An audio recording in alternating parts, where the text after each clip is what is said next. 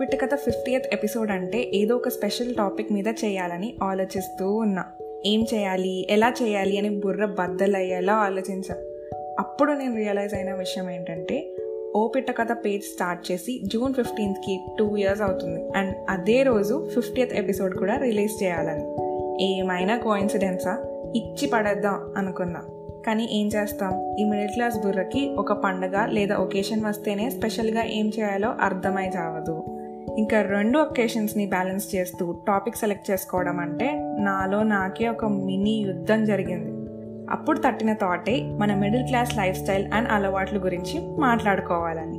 నమస్కారం మీరు వింటున్నారు ఓ పిట్టకథ నేను చెప్పింది నిజమే కదా? చాలా డైలమా అండ్ బడ్జెట్ ఇష్యూస్ వస్తాయి. రెండు ఒకేషన్స్ ఒకేసారి ప్లాన్ చేయాలంటే. కానీ ఒక్కోసారి కలిసి వస్తుందని చేసేస్తూ ఉంటాం. ఏంటో మనకి ఏదొచ్చినా ఆగదు. అలాగే ఏ ఒకేషన్ వచ్చినా హ్యాపీనెస్ కంటే ఎక్కువగా టెన్షన్ పడిపోతాం. అదేంటో హ్యాపీగా ఉండడం మన బ్లడ్లోనే లేదనుకుంటా. దీనికి తోడు మన పేరెంట్స్ చిన్నప్పటి నుండి మంత్లీ వన్సే బయటకు వెళ్ళాలి మూవీకి వెళ్ళాలి సిక్స్ మంత్స్కి ఒకసారే హోటల్ ఫుడ్ తినాలి ఇయర్లీ వన్సే ట్రిప్కి వెళ్ళాలి అని ట్యూన్ చేసేసారు మనల్ని.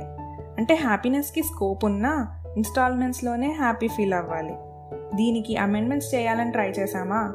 అయిపోయాం. మొన్నే కదా ఫ్రెండ్ ఇంటికి వెళ్ళావు.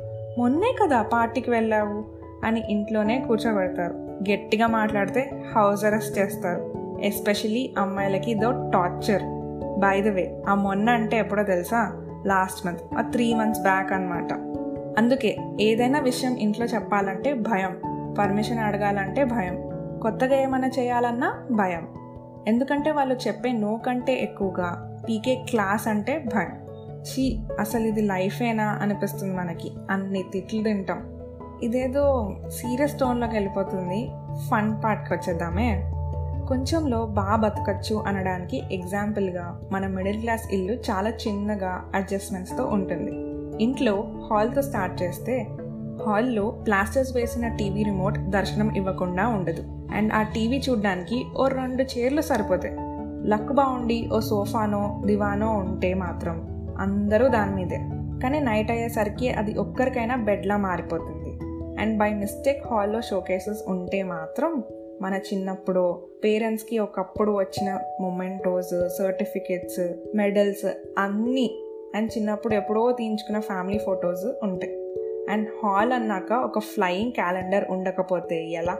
దాని మీదే పాలవాడు రాలేదు పేపర్ వాడు పేపర్ వేయలేదు అని ఇంటూ కొట్టాలి కదా. జస్ట్ మిడిల్ క్లాస్ థింగ్స్ అబ్బా. నెక్స్ట్ డైనింగ్ హాల్లో ఒక్కోసారి డైనింగ్ టేబుల్ తప్ప అన్నీ కనిపిస్తాయి. ఎస్పెషలీ క్రాకరీ ఐటమ్స్ అన్ని డిస్ప్లేలో ఉంటాయి. ఓన్లీ గెస్ట్ వచ్చినప్పుడు మాత్రమే ఆ గ్లాసెస్ కప్స్ సాసెస్కి ఆ జైల్ నుంచి విడుదల. అవి కూడా ఒక్కోసారి కొన్నవి కాదు. ఎవరో ఏదో ఫంక్షన్లో డిన్నర్ సెట్ గిఫ్ట్ ఇస్తే అదే మా అమ్మ ఇంకా యూస్ చేస్తుంది. ఆ గిఫ్ట్ ఇచ్చే టైంకి నేను అసలు పొట్టి ఉండను కూడా. ఇదే కాదు మా ఇంట్లో బీరువా fridge washing machine bed rice cooker కిచెన్లో చాలా సామాన్లకి నాకంటే ఏజ్ ఎక్కువే. అందుకేనేమో మా అమ్మ టప్పర్ వేర్ బాటిల్ పోయినా అంత రియాక్షన్ ఇస్తుంది. సో మన ఇంట్లో డైనింగ్ టేబుల్ ఉన్నా అసలు ఎంతమంది దాని మీద తింటారు? జస్ట్ వస్తువులు పెట్టుకోవడానికి ఉపయోగపడుతుంది. ఆర్ దీనికి కూడా గెస్ట్ వచ్చినప్పుడే ఇనాగ్రేషన్ అవుతుంది. నెక్స్ట్ బెడ్రూమ్లో ఒక బెడ్ బీరువాలు ఉంటాయి ఓపెన్ షెల్స్ ఉంటే మాత్రం వాటికి ఏదో పాత చీరతో కర్టెన్లా కుట్టేసి కవర్ చేసేయాలి. అండ్ బెడ్ కింద స్టోరేజ్ కాన్సెప్ట్ ఇప్పుడు బాగా పాపులర్ అవుతుంది కానీ తరతరాల నుండి బెడ్ పరుపు కింద గిఫ్ట్ ర్యాపర్స్తో స్టార్ట్ చేసి పాత ఫోటోలు degree certificates birth certificates medical reports లాంటివి చాలానే భద్రంగా దాచింది. వాటికి ఏం కాదు ఎందుకంటే బెడ్ మీద కాకుండా కింద నేల మీదే ఎక్కువగా పడుకుంటారు అందరూ. నెక్స్ట్ కిచెన్లోని ఫ్రిడ్జ్ గురించి చెప్పుకోవాలి. ప్రపంచంలో దొరికే అన్ని బ్రాండ్స్ మా ఫ్రిడ్జ్లోనే కనిపిస్తాయి. ఎందుకంటారా?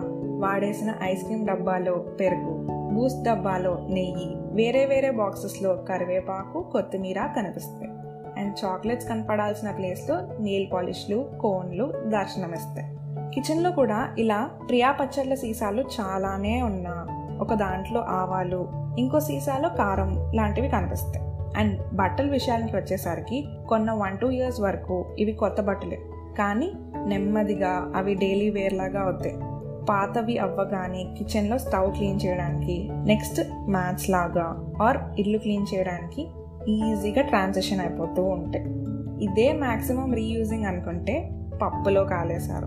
బాత్రూంలో అసలైన కాస్ట్ సేవింగ్ పనులు కనిపిస్తాయి. నెంబర్ వన్ పెయింట్ బకెట్ని బాత్రూంలో బకెట్స్లా యూస్ చేయడం. టూ షాంపూ బాటిల్ ఉండి దాంట్లో షాంపూ అయిపోయినా దాంట్లో వాటర్ ఫిల్ చేసి పెట్టి ఇంకో టూ త్రీ టైమ్స్ అలాగే యూస్ చేయడం. త్రీ అయిపోయిన టూత్పేస్ట్ ట్యూబ్ని ఐదర్ ఫోల్డ్ చేసి ఆర్ కట్ చేసి వాడడం చాలా కామన్. ఫోర్త్ది చెప్పక్కర్లేదు. అందరూ చేసేదే. పాత చిన్న సోప్ పడేయకుండా కొత్త సోప్కి అతికించి మల్టీ కలర్ సోప్ లాగా use చేసేయడమే. These are just middle class things and ఇదెలా మర్చిపోయా? ఇంట్లో ఏదో ఒక మూల ఒక పెద్ద కవర్ ఉంటుంది. ఆ కవర్లో చాలా చిన్న చిన్న ప్లాస్టిక్ కవర్స్ అన్నీ ఉంటాయి. అన్ని సైజెస్ అనమాట అండ్ ఒక డెడికేటెడ్ షెల్ఫ్ ఒకటి ఉంటుంది. రిటర్న్ గిఫ్ట్స్ అన్నీ పెట్టడానికి.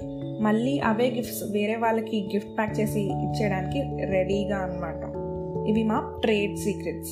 కానీ ఏం పర్లేదు ఓపెన్ సీక్రెట్స్ ఏ లేదు ఇవాళకి ఇవి చాలనుకుంటా మరి మీ మిడిల్ క్లాస్ థింగ్స్ ఏంటో కింద కమెంట్స్లో షేర్ చేసుకోండి. అండ్ దేనికైనా రిలేట్ అయితే పక్కా షేర్ చేయండి.